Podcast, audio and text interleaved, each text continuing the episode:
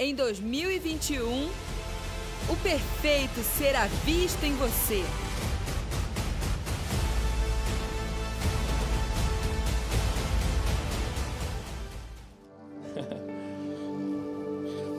Vamos lá, 1 Coríntios capítulo 7, versículo 20, 21. Foste chamado sendo escravo, não te preocupes com isso, mas se ainda podes tornar-te livre, aproveita a oportunidade. 22. Porque o que foi chamado no Senhor sendo escravo, é liberto do Senhor. Semelhantemente, o que foi chamado sendo livre, é escravo de Cristo. Por preço foste comprados, não vos torneis escravos de homens. Vou ler mais uma vez esses três versículos, 1 Coríntios 7, 21. Foste chamado sendo escravo? Uma pergunta. Não te preocupes com isso, mas se ainda podes, torna-te livre, aproveita a oportunidade porque o que foi chamado no Senhor sendo escravo é liberto do Senhor. Semelhantemente, o que foi chamado sendo livre é escravo de Cristo. Por preço fostes comprados, e não vos torneis escravos de homens.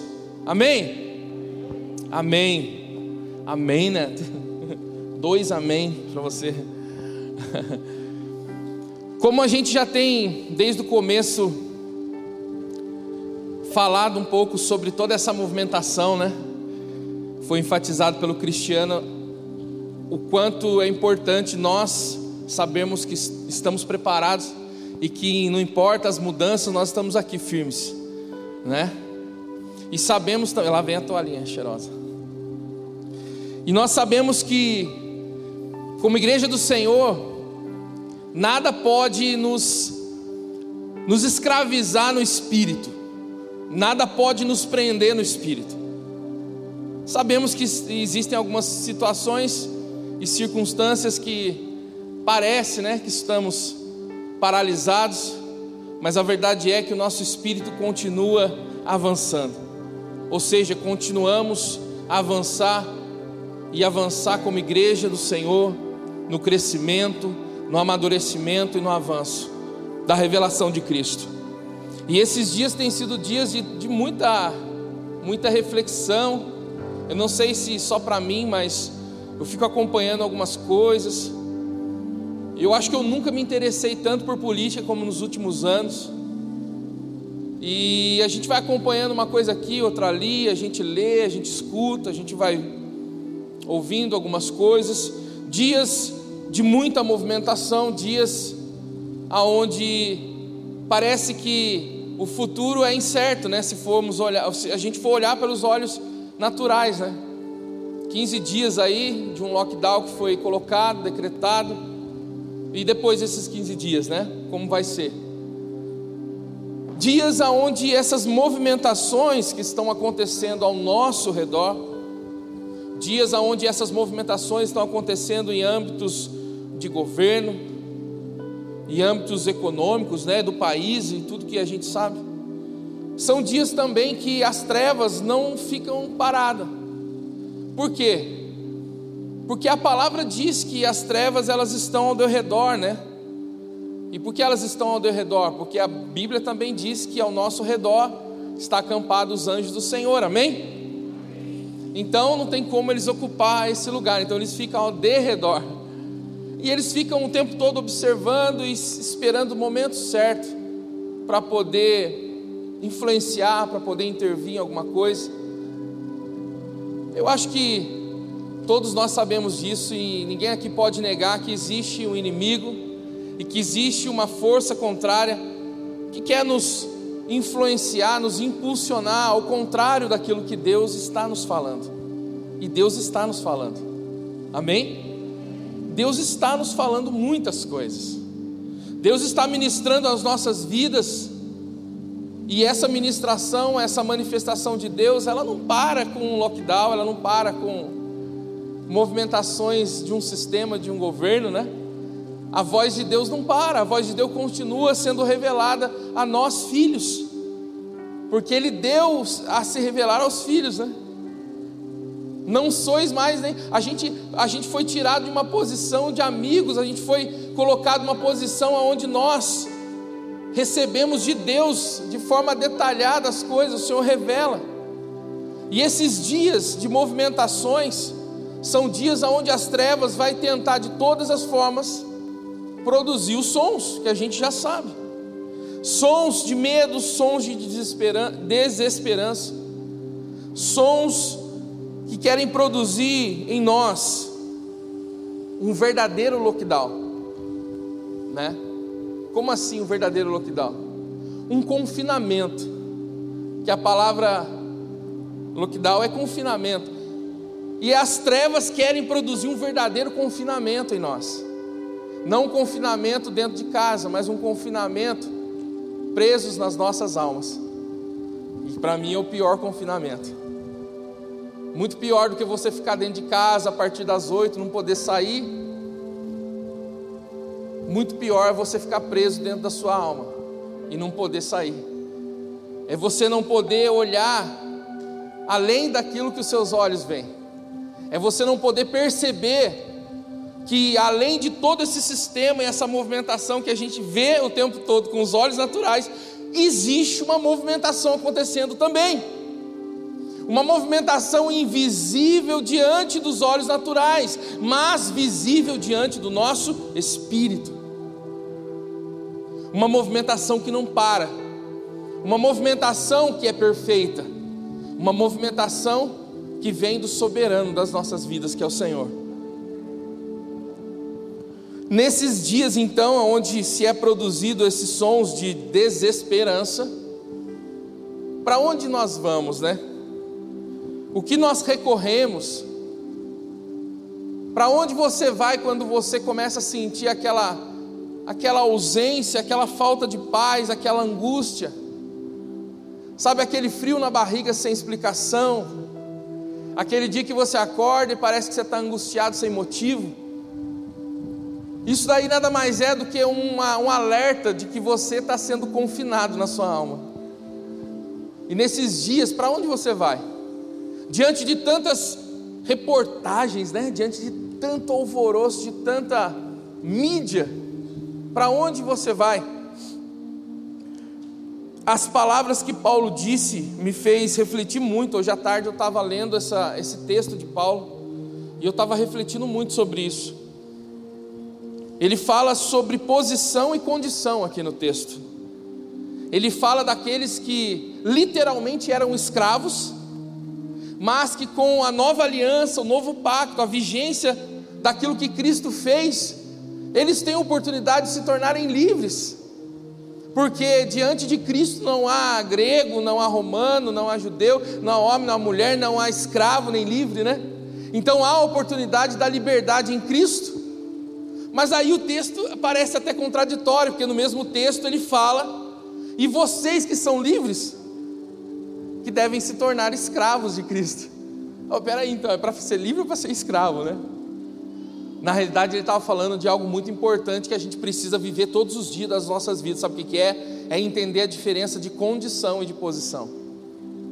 É entender a diferença do que é condicional e do que é eterno. A diferença do que é estar posicionado em Cristo e do que é estar diante de uma condição somente, de uma circunstância. Sabe qual que é para mim o maior problema dos carnais? Como assim os carnais, profeta Paulo? Os carnais são aqueles que andam na carne, é simplesmente. Não estou ofendendo ninguém. Sabe qual é o maior problema dos carnais? É que os carnais eles vivem de acordo com a condição.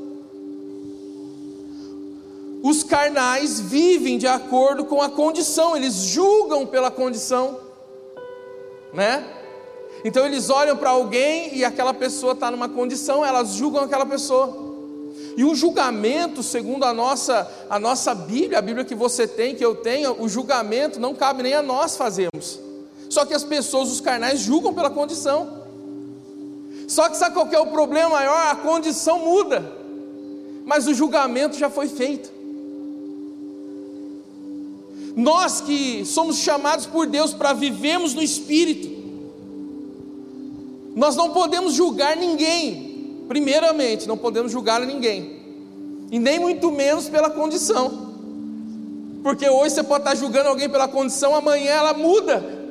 Ela vai para uma outra condição e você de repente também vai para outra condição. E aí é onde está o seu julgamento? O problema é que os carnais, eles se movem pela condição. É tipo Saul naquele dia, todo ansioso e preocupado, porque o povo já estava ali pressionando ele, e Samuel não tinha chego ainda. Cadê o Samuel que não vem? O povo pressionando Saul, porque o exército inimigo já estava vindo, e Samuel tinha dado uma simples direção para ele: ó, espera eu chegar. Simples, né? Espera eu chegar que a hora que eu chegar, nós vamos oferecer o sacrifício ao Senhor, o holocausto, e Deus vai te dar vitória nessa guerra. Só espera eu chegar. Às vezes é tão difícil para a gente ouvir uma palavra simples. Às vezes a gente quer florear tanto as coisas, quer mistificar tanto, quer transformar tanto numa coisa. Ah, e às vezes Deus falou uma coisa simples. Espera eu chegar. E aí o que acontece com Saul? Ele mesmo diz né, para Samuel, quando Samuel ele oferece o local, Samuel chega. Samuel fala: O que, que você fez, cara? Ele diz: Não, é que eu fui forçado pelas circunstâncias. Cara, essa frase é terrível. Porque muitos são conduzidos ou conduzem a sua vida dessa maneira, forçados pela circunstância. Quem é que direciona a sua vida? É o Deus sobrenatural, o Senhor dos senhores, o Senhor dos exércitos, o Deus que criou os céus e a terra, ou é as circunstâncias? Movem-se, se movem, né, pela condição. Creem, preste atenção, creem pela condição. Tem gente que só consegue crer naquilo que vê. Tem gente que a sua fé se limita até onde a sua mão pode tocar. Irmãos, e viver dessa forma é viver contrário àquilo que as Escrituras já diziam lá no velho pacto a respeito de nós: que o justo viverá pela fé. Nós fomos chamados por Deus para viver, não somente limitados a essa vida, mas nós somos chamados a viver por aquilo que Cristo gera em nós, o nosso espírito, a vida dele em nós. E isso faz a gente transcender as condições e as circunstâncias e tudo que está acontecendo. Eu não vim trazer uma palavra motivacional hoje para você, porque hoje começou o lockdown, mas eu fiquei pensando muito. E Deus me levou para esse texto de Paulo: se vocês são escravos, no Senhor vocês são livres. Mas se vocês estiverem livres, devem se fazer escravos de Cristo. O que tem nos movido? O que tem movido a sua vida todos os dias? As condições. A melhor tradução que eu achei para condição é o seguinte: situação, estado ou circunstância de coisas ou pessoas em determinado momento. Olha que frágil, né? O que é uma condição? É um estado ou uma situação de, de circunstâncias, de coisas ou de pessoas em determinado momento. Então hoje, você pode estar numa condição, amanhã já não mais. Hoje você pode estar passando por uma circunstância, amanhã ela acaba. Hoje, de repente, você está chorando por um problema com a sua família, com seu filho, sua esposa, seu marido. Amanhã, Deus pode transformar a sua história. Isso se você crê, né? Porque eu creio, irmãos. Eu creio que qualquer coisa na nossa vida pode ser transformada pelo Senhor. Eu creio que um homem que é um alcoólatra, um viciado, que dá tanto trabalho dentro de uma casa, num dia pode ser isso, no outro dia ele pode ser transformado pelo Senhor. Eu creio que uma situação financeira hoje difícil, que está difícil, não tem para onde ir, no outro dia Deus faz aparecer uma oportunidade sobrenatural e as coisas mudam. Esse é o Deus que a gente serve. Eu sei que as vozes de medo e de desesperança são fortes, ainda mais nesses dias. Ainda mais nesses dias. Mas tudo isso é condicional. Tudo isso é condicional. Tudo isso faz parte de um ciclo que nós estamos passando, de um tempo, de um tempo, de um tempo onde Deus permitiu isso e não permitiu isso para te destruir. Não permitiu isso para você de repente que vive de comércio, fechar as portas e perder a esperança. Não.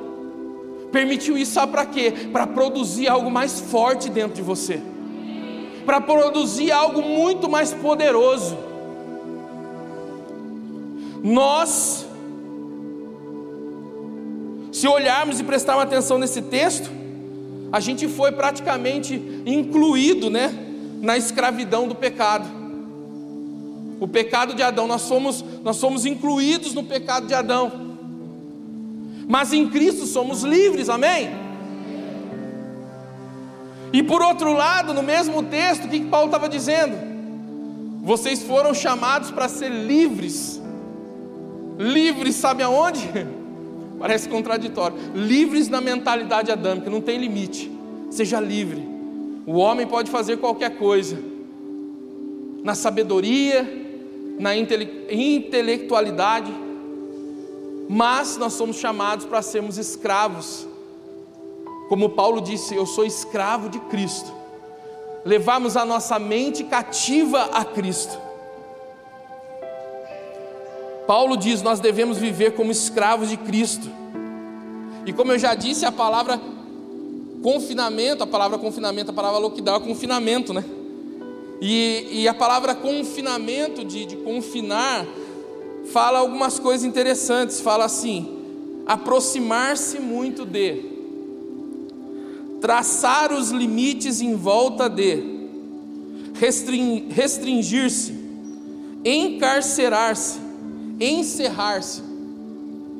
Essa palavra confinar fala essas, tem essas definições, e é o que foi decretado de uma movimentação governamental e tal, nós estamos aqui respeitando, estamos preparados para viver qualquer ciclo, porque somos, somos chamados para isso.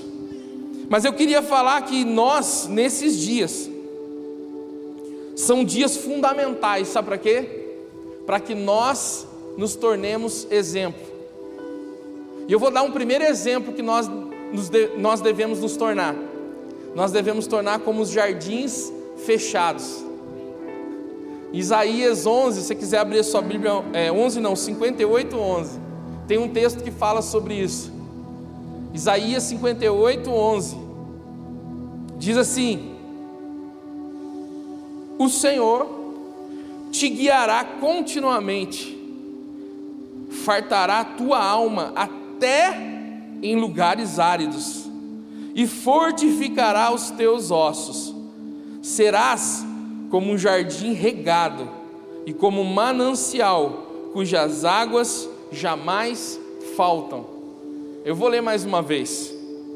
O Senhor te guiará até que tudo fique bem. Não, Ele te guiará continuamente. Amém? Existe uma promessa o Senhor te guiará continuamente e fartará a tua alma até em lugares áridos, e fortificará os teus ossos. Serás como um jardim regado e como um manancial cujas águas jamais faltam. Irmãos, o Senhor te guiará continuamente. Eu estava lendo esses textos aqui e o Senhor estava me fazendo pensar né, em algumas coisas. Primeira coisa que me veio à mente quando eu li que o Senhor te guiará continuamente, eu já me, eu já imaginei uma pessoa cega que precisa de um guia, que precisa de alguém que a direcione, né? Ela precisa de que alguém olhe por ela. Eu também lembrei daqueles guias turísticos, né?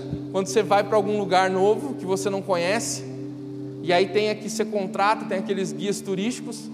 E ele vai lá te mostrando os lugares, né, os lugares bonitos, vai te apresentando. E a promessa de Deus é que o Senhor nos guiará continuamente, que Ele nos dará direção, Ele nos guiará, Ele vai ser os nossos olhos. Só que o maior problema disso aqui, né, não tem a ver com Deus, tem a ver com o ser humano. Porque nós somos muitas vezes conduzidos, influenciados a não sermos guiados por Ele, e sermos guiados pelo nosso próprio entendimento e pelo nosso próprio coração. Foi acho que Isaías, não, Jeremias que disse, né? Que enganoso é o coração do homem, quem o conhecerá? Quem o conhecerá? Davi um dia acordou de manhã, estava no seu palácio, olhou para tudo e falou: Puxa vida, olha só onde eu moro. Já sei. Olha que propósito poderoso, né? Já sei. Chamou lá o Natan e falou: Vou construir uma casa para o Senhor.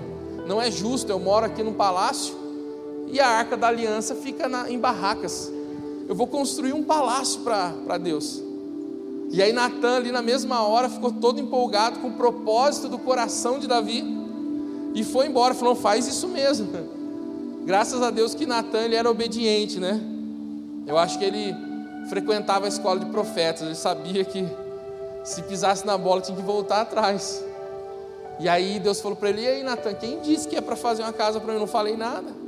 Vai lá e fala para Davi que ele não vai construir nada. Irmãos, às vezes a intenção do coração parece tão de Deus, mas tão de Deus, que engana, né? Não, mas é de Deus, eu tenho certeza que é de Deus. Não, eu vou porque é de Deus. Eu faço porque é de Deus. Em Provérbios, Salomão disse, né? Que aos, aos olhos do, dos homens, alguns caminhos eles parecem ser corretos, mas o final deles é morte. O final deles é morte.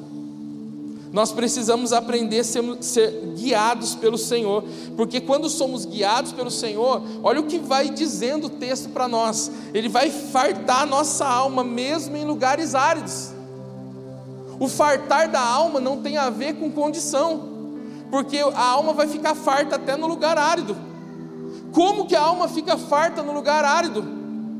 Porque a única coisa que pode alimentar a sua alma não são as coisas a única coisa que pode satisfazer a sua alma, a única coisa que pode trazer, sabe, fartura para a sua alma é ela ser governada.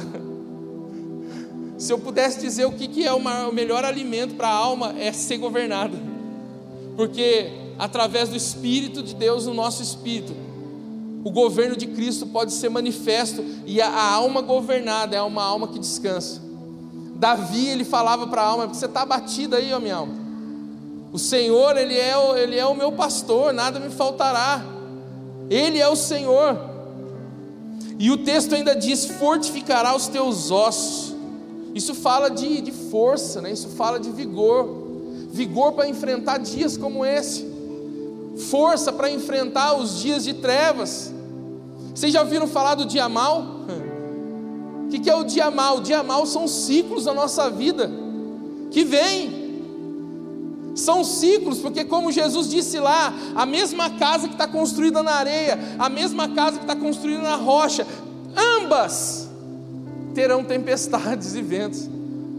Ele não diz que só vai chover e ventar sobre a casa na areia. Não, fica tranquilo, porque se você está na rocha, não vai ter vento. Não, não foi isso que ele disse. Ele disse assim: ó, vai chover, vai ventar, as águas vão, vão, vão, vão encher ou seja, as circunstâncias, as tribulações vão vir nas duas, mas a casa na rocha vai permanecer, porque a casa na, a casa na rocha é você e eu que estamos no Senhor. A casa na rocha é você e eu que damos ouvido à voz do Senhor. Porque Cristo enfatizou naquele dia: aquele que não é só ouvinte, mas é praticante, é como aquele que constrói a sua casa na rocha. Irmãos, falar da Bíblia é muito fácil. A gente estava conversando esses dias numa reunião de quantos né, que falam tão bem da Bíblia. Meu Deus, como falam bem. A gente fica até com vontade de falar igual. Fala, nossa, queria falar igual a ele. Falam tão bem da Bíblia, mas quando você olha para a vida da pessoa é um caos. É um caos. Então, falar da Bíblia, ensinar da Bíblia, contextualizar na Bíblia, falar de histórias bíblicas, isso não quer dizer nada. A sua casa pode ser uma casa linda, um palácio, mas pode estar na areia. Frágil. O que é uma casa na areia, irmãos? É uma casa frágil. É uma casa que uma casa de vidro, uma casa que qualquer coisa desaba. Qualquer coisa a pessoa desaba. Pessoas que conhecem a Bíblia, mas são frágeis. Pessoas que têm tempo de igreja e que às vezes bate no peito, ah, eu tenho 30 anos de igreja, não sei quantos de ministério, mas pessoas frágeis. O tempo passa, as estações vêm, aí você observa de longe, você vê, como Cristo falou, observa o fruto. E aí você observa qual o fruto que está sendo apresentado. Frutos de uma vida frágil. E quando eu falo isso, irmãos, eu não estou falando de uma posição que, ah, eu sou fortão, não, mas eu entendi uma coisa: a minha força não vem de mim, a minha força vem do Cristo que me escolheu. E essa fragilidade que tem que ser tirada na minha vida, não é tirada porque eu me torno forte, mas é porque eu me torno dependente de Cristo. Eu não me torno mais dependente do meu raciocínio, do meu intelecto, da minha capacidade. Eu me torno dependente de Cristo. E aí, como diz, fortificará os teus ossos. Irmãos, o que, que é os ossos? Os ossos é a estrutura que nos mantém de pé é a estrutura que te faz caminhar, que te faz avançar, que te faz movimentar. Deus quer fortificar os teus ossos, sabe o que Ele quer fazer? Ele quer fazer você não ser uma pessoa inerte, uma pessoa parada, uma pessoa extasiada. E aí você pode julgar assim: ah, o que é ser uma pessoa parada? Eu estou prosperando, eu estou com dinheiro, né? Estou bem, você pode estar muito bem financeiramente, você pode estar muito bem profissionalmente, você pode estar muito bem em vários aspectos, mas se você não estiver avançando em Cristo, você continua parado. Você está parado, você está inerte. Fortificar os teus ossos para que você se movimente. A movimentação em Cristo será como um jardim regado e como um manancial. Quando eu leio esse texto, eu imagino, né? um lindo jardim. Eu imagino um paraíso fechado, lacrado, um lugar seguro, um lugar alimentado, porque o texto diz um lugar regado, é um lugar cuidado. É um jardim que ele é protegido, ele é cuidado de tempo em tempo. É esse lugar que o Senhor está falando. É esse confinamento que o Senhor está falando. Porque você pode hoje, a partir das oito, ficar confinado na sua casa. Mas você pode estar desconfinado, sabe aonde? Na tua vida espiritual, está totalmente desprotegido, vulnerável a vozes, vulnerável a circunstâncias que vão vir, podem vir. Você pode até ficar protegido lá dentro, ah, eu estou protegido do Covid. E eu não estou menosprezando isso, não. Mas você pode estar protegido de um vírus, mas você pode estar morrendo por dentro por causa de vírus espiritual, se é que eu posso dizer assim. Estou dizendo para ninguém negligenciar nada, a gente está aqui obedecendo, vamos obedecer, porque nós entendemos a autoridade. Mas eu estou dizendo uma coisa: o Senhor quer te confinar. Ele quer te confinar como um jardim fechado, regado e cuidado, como a Ana Paula Valadão cantava, né? Fechado, regado e cuidado. Fui imaginando ela cantando. Eu ia tentar cantar, mas não dá. É melhor não. Um lugar protegido. Se eu pudesse dar um tema hoje para a mensagem, titular, em homenagem ao apóstolo Cristiano, que gosta muito de teologia, dessas coisas assim, que eu acho que é bobeira, eu colocaria o tema da mensagem assim: confinados em Cristo. Esse é o lugar que a gente tem que se confinar, irmãos. Um lugar protegido, um lugar seguro, um lugar que nenhuma voz vai ser maior do que a voz do seu Senhor. A voz pode até vir, sabe, Rafa? As vozes podem até vir, mas a voz de Cristo é maior do que todas. A voz dele vai ser sempre maior. E nesse lugar fechado, cuidado, regado, cujas mananciais, mananciais, as águas jamais faltam. Porque num tempo de sequidão, algumas fontes elas param de brotar água. Já viu alguma fonte secar? Quem já viu aqui? Alguma bica, né? A gente chama aqui em Taubaté de bica, né? A bica. Vamos lá pegar água na bica. Eu já vi umas, umas bicas fechar. É bica, tá, irmão? Não é biqueira, não, tá? É bica de água, irmão. Misericórdia. Essas bicas aí, eu não, graças a Deus, faz tempo que eu não vou. Eu não sei nem se tem mais bica de água em Taubaté. Tem ainda onde? Eu lembro que tinha uma lá perto da curva do Pinhal. Pinhão. Pinhal. Lá tinha, não tinha uma bica lá? Tinha uma bica lá. Curva do Pinhão. Tem ainda? Meu Deus, olha só. Aqui diz que essas águas jamais faltam, porque essas águas é a vida de Cristo, né, que flui. E ele mesmo disse, né, do seu interior jorrarão rios de água viva. É uma água que não cessa, irmãos, não cessa. Você pode estar vivendo um tempo de escassez, você pode estar numa terra seca, mas você é um manancial de água. Ponto. Você pode estar numa terra seca, mas você é um manancial de água. De repente você está ali para poder fluir água para os outros, né?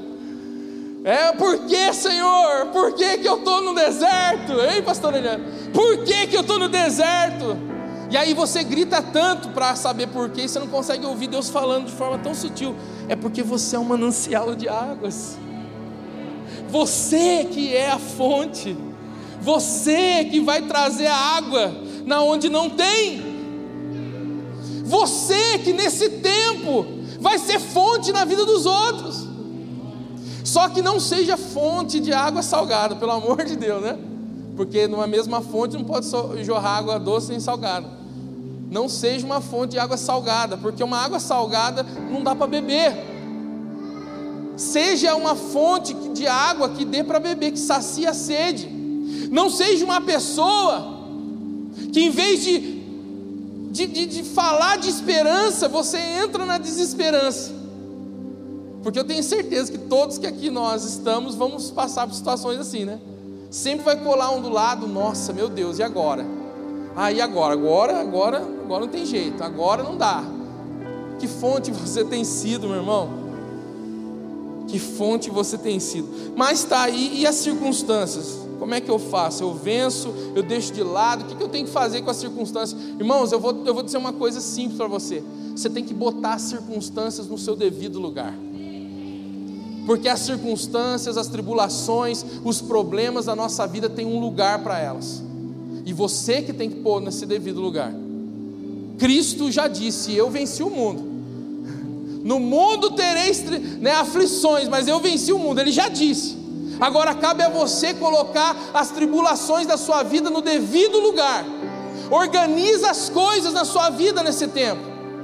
Organiza as coisas na sua família nesse tempo. Bota as tribulações, pega as circunstâncias, pega as condições que são momentâneas e amanhã pode mudar tudo e bota ela no devido lugar. Qual é o devido lugar delas, profeta Paulo? Calma, eu vou te mostrar na Bíblia. Romanos 5,3. Abre aí. Abra sua Bíblia. Romanos 5, a partir do versículo 3.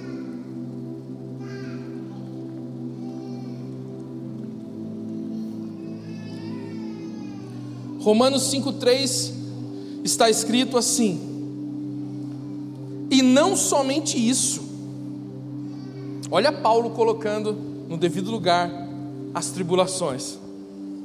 E não somente isto, mas também nos gloriamos nas próprias tribulações, sabendo que a tribulação produz perseverança, e a perseverança, experiência, e a experiência, esperança. Ora, a esperança não confunde, porque o amor de Deus é derramado em nosso coração pelo Espírito Santo que nos foi ortogado. Coloca a tribulação no devido lugar dela. Faz isso. Isso não significa que, que vai ser fácil, tá bom? Isso não significa que não vai ter lágrimas, porque aqueles que semeiam com lágrimas colhem com júbilo, né? Então tem lágrimas. Mas mesmo com lágrimas, coloca a, tribula, a tribulação no devido lugar dela. E qual é o devido lugar das tribulações, das condições e das circunstâncias? É isso aqui, ó. Ela serve, sabe para quê na sua vida? Ah, eu, eu não aguento, eu, a, a circunstância, a tribulação está vindo na minha vida para me destruir. O primeiro sentimento que a gente tem é que é, vem para nos destruir, para acabar com a nossa vida, para acabar com o nosso casamento, para acabar com a nossa família, para acabar com a nossa vida financeira, para acabar com e todas as áreas da nossa vida. Não, a tribulação vem para nos destruir. Deixa eu te dar uma notícia. Mesmo que elas possam destruir, se você aceitar isso, elas não vêm para te destruir. Elas vêm para produzir perseverança, experiência e esperança. Toda vez que você passar por uma circunstância, por uma tribulação e por uma condição, você estará mais o que? Perseverante, experiente e com mais esperança. Uma vez me perguntaram assim, profeta Paulo, numa conversa, por que, que eu sofri tanto, cara? Eu passei tantas dificuldades já na minha infância, tantos abusos, tantas traumas, né, tantos problemas, por quê? Por que, que minha vida foi tão difícil? Eu falei, sabe por quê? Porque você, em tudo que você viveu, você vai ser uma pessoa única, com condições de arrancar as pessoas desses lugares.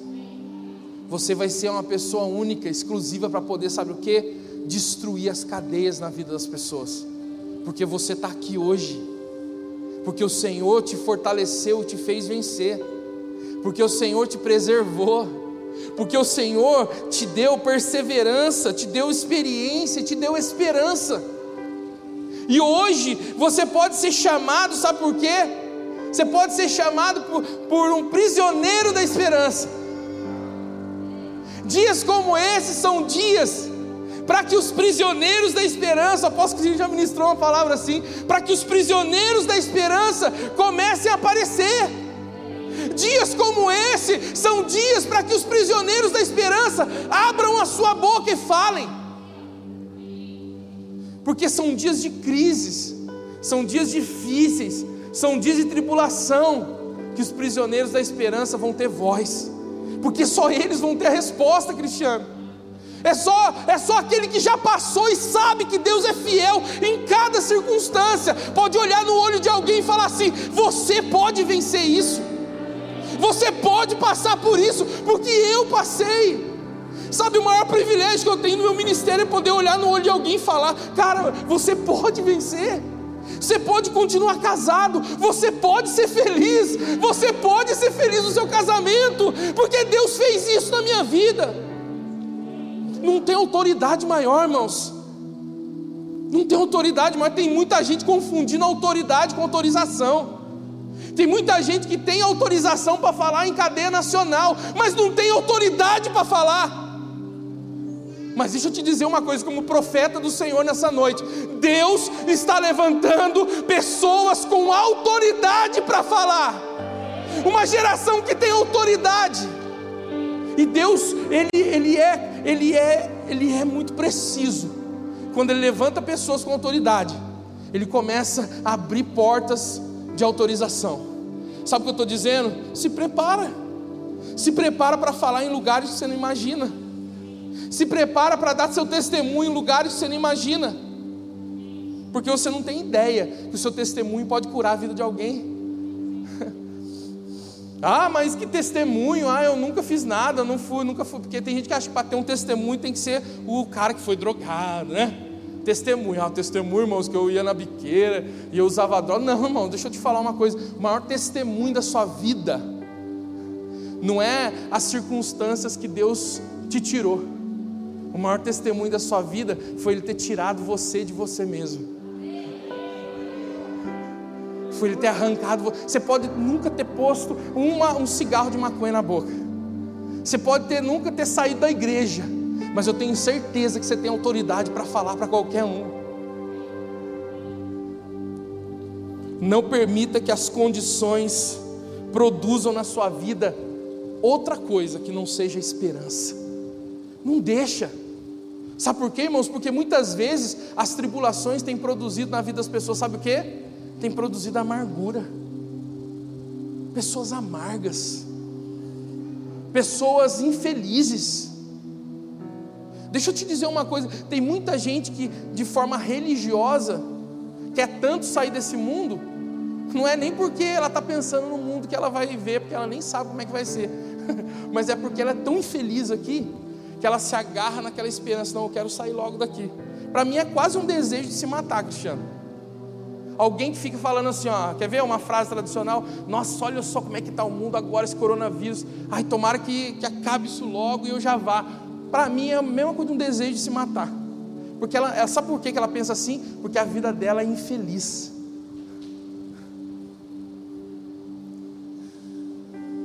De verdade, irmãos, quando a gente vive o reino de Deus, hoje, a gente não tem vontade de sair desse mundo.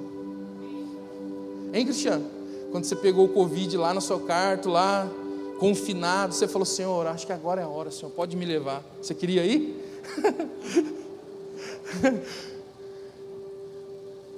Esses dias atrás eu fiquei parecendo que eu estava sintomas, tudo, nem tive que ficar isolado. Depois eu fiz o exame lá do, do negócio no nariz, lá, que negócio horrível. Daí deu negativo, mas eu fiquei uns dias também isolado. Rapaz, mas que vontade, quanto, como eu senti tanta vontade de viver. Você é louco, não quer morrer não. Não tenho dúvida para onde eu vou. Não tenho dúvida de quem, eu, de quem eu pertenço. Não tenho dúvida. Deus sabe meu coração. Mas a vontade que eu tive de viver, falei, meu Deus. E aí as pessoas, por causa das tribulações, das circunstâncias e das condições né, que a gente está falando até agora, vivem uma vida amargurada.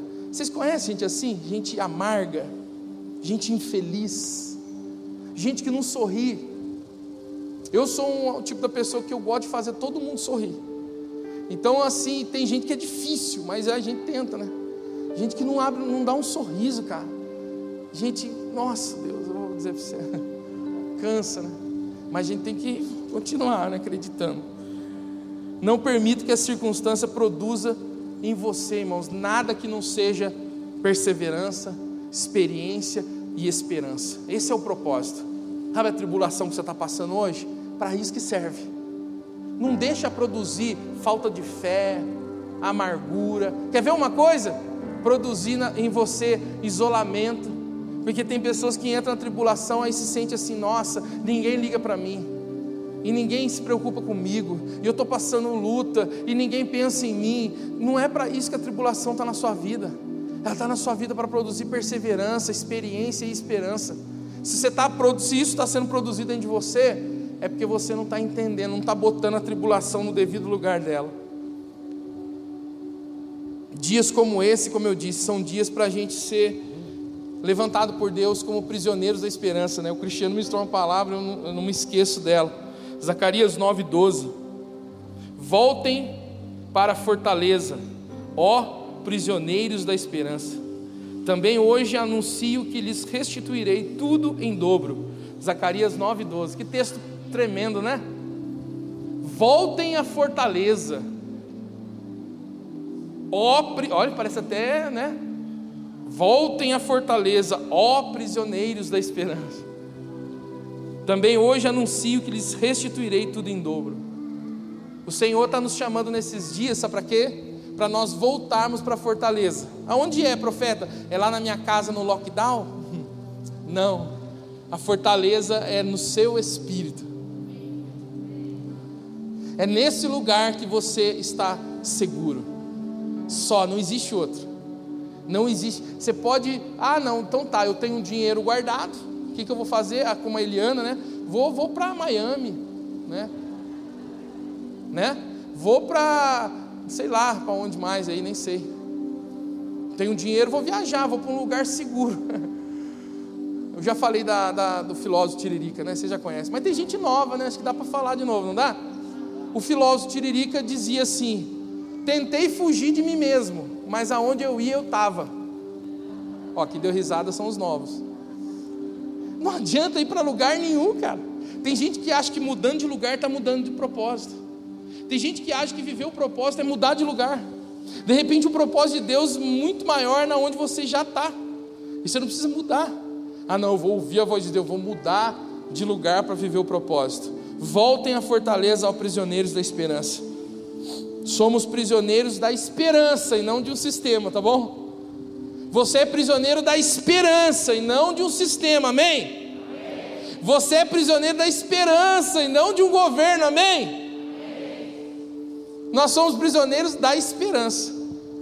E agora eu vou concluir a palavra dizendo uma heresia. Eu sempre tenho que dizer uma, né?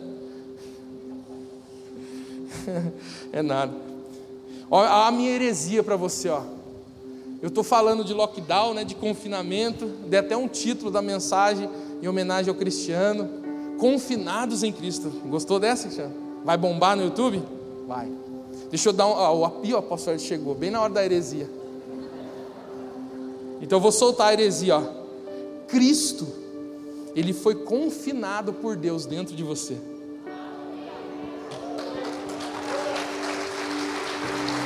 E essa eu não li nenhum livro, hein? Cristo foi confinado dentro de você, irmãos. Você precisa aprender também a se confinar nele. Porque se estiver em lockdown em Cristo, pode acontecer o que for ao seu redor, você vai estar seguro. Amém? Prisioneiros da esperança. Hã? Proibido de saúde. Oh, do céu. Coloque-se de pé, irmão. Fiquei até emocionado agora. Eu vou até falar o que ele falou. Foi o apóstolo Cristiano que falou, tá? Cristo foi confinado por Deus dentro de você e ele está proibido de sair. Uau! Uau! Ah, mas e se eu? Uau! Ah, mas e se eu? Ele não pode sair. Ele não pode sair, não. Amém? Vamos orar ao Senhor. Nós temos a ceia. Esse momento tão especial. Feche seus olhos. Pai, em nome de Jesus, te agradecemos, te louvamos, porque não importa, Senhor, as movimentações externas o que importa é o que o Senhor tem produzido dentro de nós, Senhor. E dia após dia nós percebemos o quanto temos, Senhor, avançado, o quanto temos amadurecido, Senhor. Quantas coisas que, que outrora, Senhor, não faziam sentido, e hoje, pela revelação do Senhor, nós temos entendido o tempo e as estações. Pai, continua, Senhor, se revelando a nós, continua, Senhor, trazendo, Senhor, essa paz que excede todo entendimento, que cujo está escrito na tua palavra, guardará o nosso coração, a nossa mente em Cristo Jesus. Senhor, eu declaro sobre a vida dos meus irmãos, que eles estão confinados em Cristo, porque o Senhor está confinado neles. Senhor, te louvamos por essa noite, em nome de Jesus. Amém. Em 2021, o perfeito será visto em você.